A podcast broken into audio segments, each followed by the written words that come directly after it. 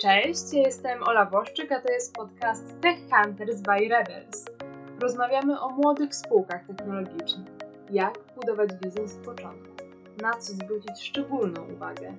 Jakie kroki podjąć w jego skalowaniu i czego się wystrzegać? Iza i Jan reprezentują butik doradczy Rebels Valley.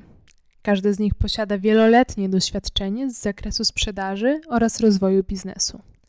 Co istotne, doświadczenie po jednej, jak i po drugiej stronie rynku. Z jednej strony oceniają potencjał wschodzących spółek technologicznych, z drugiej sami przechodzili przez proces oceny jako przedstawiciele firm. Jak planować sprzedaż? Z jakich narzędzi korzystać? Jak się odpowiednio przygotować do procesu sprzedaży i czego się wystrzegać? Czyli o wszystkich grzechach młodego startupowca i nie tylko. Zapraszam. Iza, Jan, e, cześć. Wasze doświadczenie jest niesamowicie bogate, zarówno w obszarze doradztwa, rozwoju biznesu czy sprzedaży. Staliście zarówno po jednej, jak i po drugiej stronie rynku. Znacie rynek startupowy od podszewki. Powiedzcie, jak postrzegacie polskie startupy pod kątem dojrzałości, gotowości do pracy z korporacjami? Cześć Ola. E, polski startup najczęściej e, budowany jest wokół technologii, wokół pomysłu, rozwiązania. Osoby, które tworzą startup, są wspaniałymi naukowcami, osobami, które znają się na technice i na tym, co produkują, na, mają wiedzę technologiczną. To, czego często im brakuje, to e, pewna wiedza o otoczeniu prowadzenia biznesu. Czy to dotyczy mm, kompetencji prawno-księgowych, e, marketingowych, ale również często sprzedażowych. Dzisiaj mówimy o wyzwaniach stojących przed startupem, polegających na stworzeniu efektywnego systemu sprzedaży. Oczywiście możemy mówić o szukaniu osób, które uzupełnią zespół, ale również możemy mówić o znajdywaniu pomocy, która zewnętrznej, która pomoże w zbudowaniu relacji niezbędnych, aby dotrzeć do odbiorców, a szczególnie do odbiorców, którymi są klienci komercyjni. Choć na polskim rynku liczba startupów wciąż rośnie, to jednak wiele z nich wciąż nie jest w stanie poradzić sobie i przetrwać dłużej niż rok, niż dwa lata. I w czym leży problem? Czy to jest kwestia pomysłu, gotowości do prowadzenia biznesu, umiejętności sprzedaży, zespołu? Y, cześć Ola.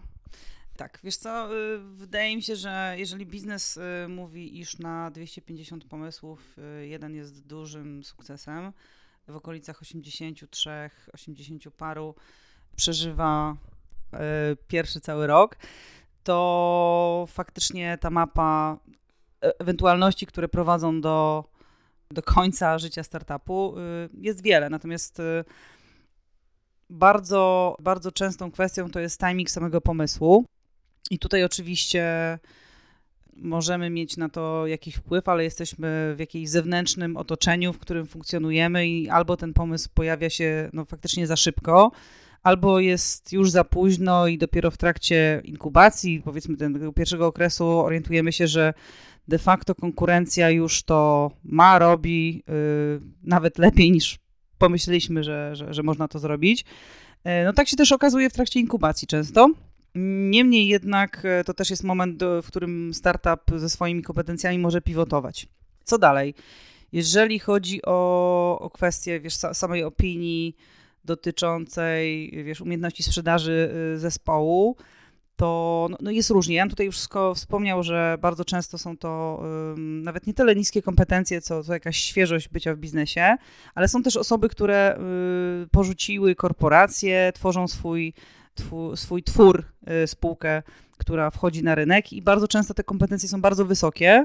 Natomiast y, są albo niepełne, albo przyzwyczajenie do pracy w korporacji już na tyle mocno zbudowało nawyki takiego opierania się na, na różnego rodzaju osobach y, nie wiem, niż, niższego szczebla, które dowożą pewne, pewne elementy, że jest y, takim osobom trudno pracować w bardzo szybkim takim, no, the lean startup, czyli jakby nawet w takich sekwencjach tygodniowych sprawdzania tego, gdzie jesteśmy i dokąd zmierzamy, ciągłej pracy na biznes case, yy, sprawdzania kosztów. No, praca w startupie wymaga pewnych nawyków, które są no, zupełnie inne niż te, którymi żyjemy w korporacjach. Także tutaj mogłabym mówić bardzo, bardzo wiele, ale to są takie elementy, które ja widzę jako menadżer inkubacji w, w swojej pracy z zespołami startupowymi. E, a jak wygląda kwestia procedur i planu sprzedaży?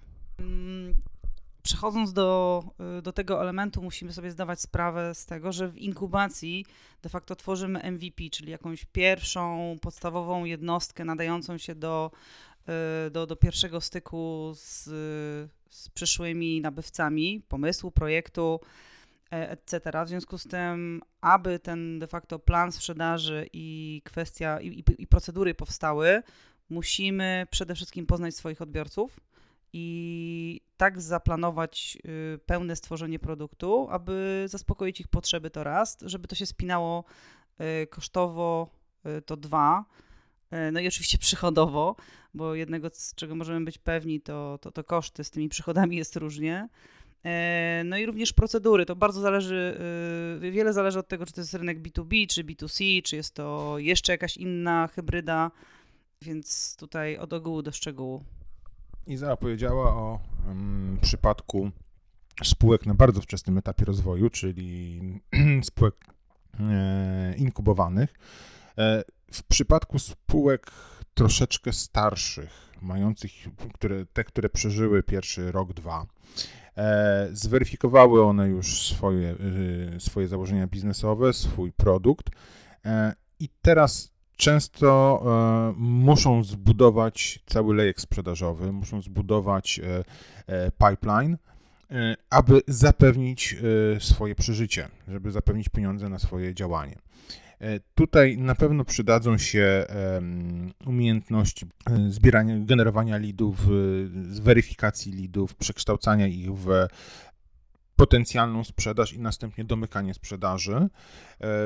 Oczywiście nie każdy musi mieć wszystkie umiejętności niezbędne do tego, aby z sukcesem zamykać sprzedaż. Dobrze, jeżeli jest to jeden z założycieli, natomiast e, warto zawsze zastanowić się nad tym, aby tego typu osobę pozyskać e, do zespołu, aby taka osoba e, zasiliła szeregi spółki, gdyż tylko w ten sposób spółka jest w stanie stworzyć bufor, pewną krytyczną masę niezbędną do tego, żeby a. przeżyć samodzielnie, a b. E, pokazać swoją dojrzałość potencjalnym inwestorom, którzy na pewno sprawdzą, jak e, wygląda sprzedaż w spółce, jak wyglądają plany sprzedażowe. E, te plany sprzedażowe dobrze jest przedstawić w sposób czytelny, e, zrozumiały mm, dla inwestorów, e, czy to branżowych, czy to finansowych. E, tak więc te procedury muszą zostać wdrożone, muszą zostać mm, zaimplementowane w spółce. Bez tego spółka będzie rozwijała się ruchem robaczkowym, a nie w sposób usystematyzowany. Tak jak wspomniałeś, sprzedaż jest niezwykle istotna zarówno z, ze względu na przeżycie startupu, jak i na samą prezentację przed e, potencjalnym inwestorem. E, I teraz właśnie pytanie, czy lepiej sprzedawać samemu, znaleźć do zespołu osobę, która rzeczywiście na tej sprzedaży się zna, na której, która na sprzedaży zjadła zęby, czy może zastanowić się nad szukaniem wsparcia na rynku w postaci sprzedawcy, e, osoby odpowiedzialnej na zewnątrz, za proces sprzedaży w startupie? Mm, budując w ogóle zespół y, startupowy, no trochę się buduje taką ekipę, z którą powinno się móc um, skoczyć ze spadochronem i utworzyć kształt gwiazdy albo kraść konie. Y, to tak mówiąc kolokwialnie, natomiast szalenie istotne Y, jest to, aby to były osoby bardzo mocno zaangażowane, skupione na tym, co jest do dowiezienia w trakcie procesów y, pracy w startupie. Y, I no, często mm, te startupy na początku swojej drogi mają kompetencje, tutaj wcześniej Jan powiedział, technologiczne, albo jakieś osobliwe, mm, potrzebne do, do tej części samego pomysłu wiedzy o nim, natomiast kwestia sprzedażowa jest, y, no, no nie ma takiej kompetencji. Mm, więc w takim momencie warto o to zadbać. Nawet jeżeli miałyby to być wstępnie budowane kompetencje poprzez, y, poprzez kontakt z firmą, która, która wspiera startup jako outsourcing. E, bardzo dobrze jest też y, no, zadbać o to, żeby do ekipy, i dlatego mówię ekipy, bo to, to jeszcze nie jest to, to, to jeszcze nie jest ten etap rozwoju, w którym, w którym budujemy cały dział, e, ale musi być to osoba na tyle mocno związana, aby bardzo znała dobrze pomysł, e, a jednocześnie miała i kontakty, i, i, i sukcesy na, na, kanwie, na kanwie sprzedaży. Potrafiła tak y, dopasować zadania z zakresu sprzedaży, aby one po prostu były Mm, kompatybilne z tym, jaka jest w danym momencie potrzeba startupu. Bardzo często jest też tak, że mm, to ewoluuje w trakcie tych pierwszych miesięcy. Bardzo często z kolei takie umocowanie osoby, która dopiero do, do, dołącza do takiego zespołu, powinno się odbywać z jakimś też pokryciem ESOP, udziały. Wa warto jest zadbać o to, żeby to była kolejna osoba, która dołącza do startupu, jest maksymalnie zaangażowana w to, że spółka będzie się rozwijała, e, no, mając takie właścicielskie po prostu podejście. Także tu bym sugerowała, aby takie, takie rozważania następowały nawet nie poprzez KPI, a po, po jakimś czasie, kiedy się po prostu poznajemy i wiemy, że to jest kolejna osoba, która po prostu pasuje do zespołu. Uzupełniając to, co powiedziała Iza, mm, zastanawiam się nad e, etapem pośrednim pomiędzy powstaniem spółki założonej przez dwóch, trzech pomysłodawców, a etapem, gdzie zapraszamy profesjonalnego sprzedawcę, osobę dedykowaną.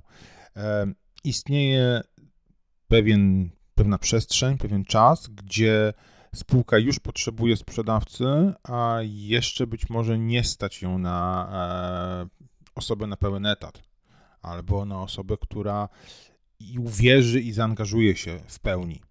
E, w tym momencie e, uważam, że jest przestrzeń, jest miejsce na mentorów, na osoby, które mogą pomóc spółce, szczególnie jeżeli są to osoby posiadające bogatą sieć e, kontaktów biznesowych, które potrafią stworzyć pierwszą sprzedaż, doprowadzić do pierwszego komercyjnego kontraktu, pierwszego, drugiego, gdzie spółka udowadnia swoją wartość, gdzie należy mm, pokazać, przekonać rynek dopiero do siebie i z pierwszymi przykładowymi sprzedażami referencyjnymi można budować normalny, pełen, poprawny kanał sprzedażowy, e, lejek, klienci i tutaj jest wtedy miejsce na e, nową osobę zajmującą się w sposób dedykowany sprzedażą. Zakładając, że jestem młodym przedsiębiorcą e, bez doświadczenia w budowaniu biznesu, który jednak e, zostaje przy tym, aby sprzedaż zachować, zostawić w strukturach firmy, w strukturach startupu, e, od czego powinnam zacząć? Jakich narzędzi użyć do planowania sprzedaży, do organizacji? Narzędzi jest tyle, ile sobie zechcemy wymyśleć. E, można wejść na dowolną grupę startupową i takie pytania pojawiają się dość regularnie. Odpowiedzi jest tyle, ile uczestników. E, od czego zacząć? Wystarczy kartka papieru i długopis. Excel, e, baza danych, jakikolwiek system do śledzenia procesów sprzedaży, CRM i od strony narzędziowej hmm, powiedziałbym, że to jest rzecz wtórna. Z mojego punktu widzenia, osoby, która doradzała startupom przy, przy hmm, układaniu procesu sprzedaży, jest um, ważne jest przekazanie pewnej wiedzy, pewnego y, schematu, systematyczności, w jaki, e, mm, jakim, jakim osoby prowadzące sprzedaż powinny się posługiwać. Jeżeli jest rozmowa, zapisz to. Jeżeli są efekty, wyślij maila. E, jeżeli powinieneś e, otrzymać informację zwrotną, zanotuj to sobie w kalendarzu, aby tą informację później odebrać, sprawdzić, czy ona przyszła. E, to są takie banalne zadania, codzienne, które każdy sprzedawca mm, zna i stosuje każdy w swoim systemie natomiast dla osoby, która nigdy nie prowadziła sprzedaży, to może być coś nowego, coś, czego trzeba się nauczyć. Poza tym e, sprawa walidacji potencjalnego, potencjalnego lidu sprzedażowego. Czy on jest prawdziwy, czy nie? Czy za tym stoją pieniądze, czy nie? Czy to jest tylko wytracanie czasu? Tego wszystkiego możemy się nauczyć. Do tego potrzebny jest czas. Możemy, znowu powtórzę, ponosić koszty samodzielnie, walczyć z systemem i uczyć się na żywym organizmie, możemy też kogoś poprosić o pomoc. Znowu mentorzy firmy zewnętrzne albo od razu dedykowany sprzedawca. Decyzja należy do właścicieli. Iza, mm, teraz pytanie do Ciebie. Powiedz proszę, jakie błędy są najczęściej popełniane w procesie sprzedażowym? Jakie są główne grzechy na początku relacji biznesowej, jakie popełniają startupy, a które mogą im zamknąć drogę? No to ja tak z takim przekąsem odpowiem, że y, to jest od, od lat wyśmiewany y, case, natomiast y, daj mi milion, to ja ci zdradzę swój pomysł. To chyba jest, to jest chyba najbardziej, naj, największe fopa, które no, nadal bywa popełniane w jakiś tam sposób. Natomiast jak już zupełnie yy, przechodząc do, do tego, co, co jest tym, nawet nie chcę nazwać błędem, bo sprzedaż to jest też proces, to jest relacja, to jest kwestia zaawansowania produktu i, i tutaj znowu można byłoby rozrysować yy, ogromną macierz yy, tego, co na którym etapie y, powinno zostać zaadresowane, co bywa niezadresowane. Ja znowu się odniosę do tej kwestii związanej y, z inkubacją bo w y, obecnym momencie jest mi ona y, dobrze, dobrze znana. Samo przygotowanie, y, networking, sprawdzenie konkurencji, trochę podpatrywanie podobnych ewentualnie rozwiązań po to, żeby nauczyć się przede wszystkim dobrze opowiedzieć o swoim produkcie, bo ja widzę taką tendencję, w której startupy są zakochane w swoim pomyśle, ale nie potrafią tego przetłumaczyć potencjalnym klientom. Mają dobry pomysł, dobry, natomiast kwestia komunikacji tego pomysłu jest na takim etapie, który de facto nie pozwala y, zachwycić, czy, czy, czy w ogóle zwrócić uwagi na to, że nawet jeżeli mm, w tej innowacji robią coś, co jest, jest podobny do tego, co, co, co, co istnieje na rynku, ale robią to inaczej, tak? To to już jest samą innowacją. Jest to, nie wiem, łatwiejsze, szybsze, właśnie oszczędzające czas, y, tańsze, większe. Chodzi o takie odniesienia do, do tego, co jest potrzebą faktyczną klienta. Czyli wartość, wartość, jeszcze raz wartość i jeszcze dodam na koniec, że wartość. To ja z kolei chciałbym uwypuklić troszeczkę inny aspekt błędu, e, czy też pewnego niezrozumienia, które ma miejsce, zresztą nie tylko w startupach, we, we wszystkich procesach sprzedażowych. A mianowicie należy dopasować sposób komunikacji, język, styl do odbiorcy, do tego, kto finalnie będzie płacił za naszą usługę, za nasz produkt. E, po pierwsze, musimy zrozumieć rynek, zdefiniować, zrozumieć, e, nauczyć się, kto jest naszym odbiorcą, i gdy odbiorca mm, jest zupełnie nieprzystosowany, nieprzyzwyczajony do systemu komunikacji osób na przykład młodych, jest różnica pokoleń, lub też jest różnica w zrozumieniu, pojmowaniu technologii, to należy dopasować język i styl komunikacji do tego odbiorcy.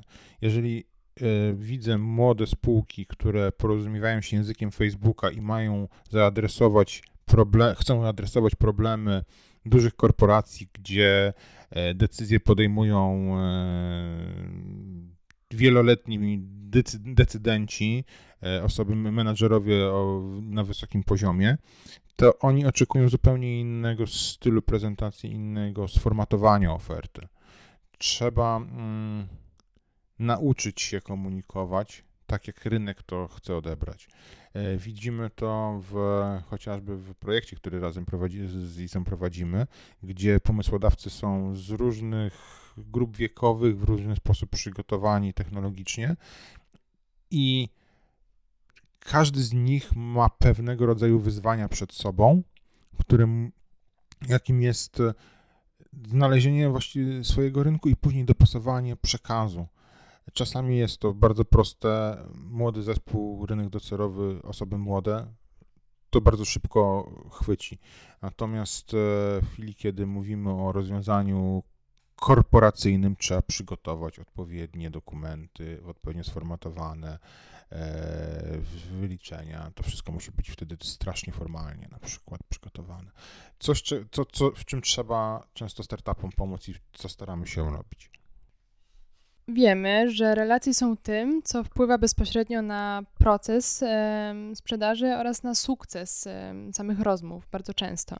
Nie jest to jednak równoznaczne z tym, że wchodząc na rynek musimy już posiadać takie kontakty, bo tak naprawdę możemy je powoli zacząć e, budować. Powiedzcie zatem, jak budować skutecznie relacje biznesowe. Przede wszystkim trzeba zacząć je budować, czyli bywać w miejscach, gdzie osoby, które mają większe doświadczenie od nas w danym zakresie, bywają i, i, i dzielą się tym doświadczeniem. Czyli nawet jeżeli moje kompetencje są wysokie w, za, w, jakimś zakresie, to na pewno są jakieś, które mogę uzupełniać, a przede wszystkim y, poprzez tą sieć kontaktów i generalnie networking budujemy takie, y, taką mapę y, ewentualnie potrzebnych zasobów, które z zewnątrz ktoś będzie mógł nam zaproponować, ewentualnie będzie w stanie polecić kogoś, kto rozwiąże dany temat Y, potrzebny na kolejnym etapie rozwoju naszego startupu. Więc tutaj nawet nie chodzi o to, żeby to była sensu stricte relacja, która ma bezpośrednio przekładać się na sprzedaż, tylko budowanie środowiska, które, które jest w stanie podzielić się y, swoją dotychczasową wiedzą, sukcesami, porażkami, sukcesami, przepraszam, porażkami.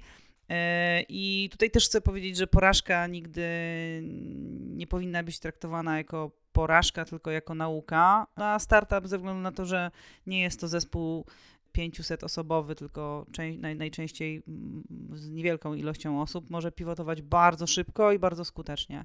Więc y, porażka y, to nauka, y, wyciągajmy z niej wnioski i, i pivotujmy. I to jest chyba takie główne przesłanie w kontekście w kontekście tego, jak wykorzystać y, i jak budować relacje. A poza tym szalenie istotne jest to, żeby być autentycznym i po prostu fair w stosunku do, do osób, ale to taka oczywista oczywistość. Y, nie idźmy na skróty, działajmy, mm, działajmy w taki sposób, żeby no, za 5 lat, jak będziemy kolejny startup robić, y, jeżeli ten nie dojdzie do, do, do pełnego sukcesu, albo dojdzie do sukcesu, już go zmonetyzujemy, to wracając na scenę i zaczynając od początku, mm, żeby żaden cień z przeszłości nas nie dopadł. Wracając e, po kilku latach na scenę, możemy odkryć, że wcale nie jesteśmy znowu startuperem, tylko po raz pierwszy e, startupujemy. Mm, I w tym momencie, no, tutaj mogę opowiedzieć swoją historię. E, wiele lat budowania sieci kontaktów jako sprzedawca i nagle stałem się startupowcem ta sieć kontaktów była bardzo potrzebna, ale nie była wystarczająca. Mm, ja w jakiś sposób e, e, pokonałem pierwsze mm, przeszkody, problemy. Mm, miałem szczęście, spotkałem osobę, mentora, e, anioła, nie biznesu, ale anioła, który pomógł mi, wyciągnął rękę, podzielił się swoimi kontaktami.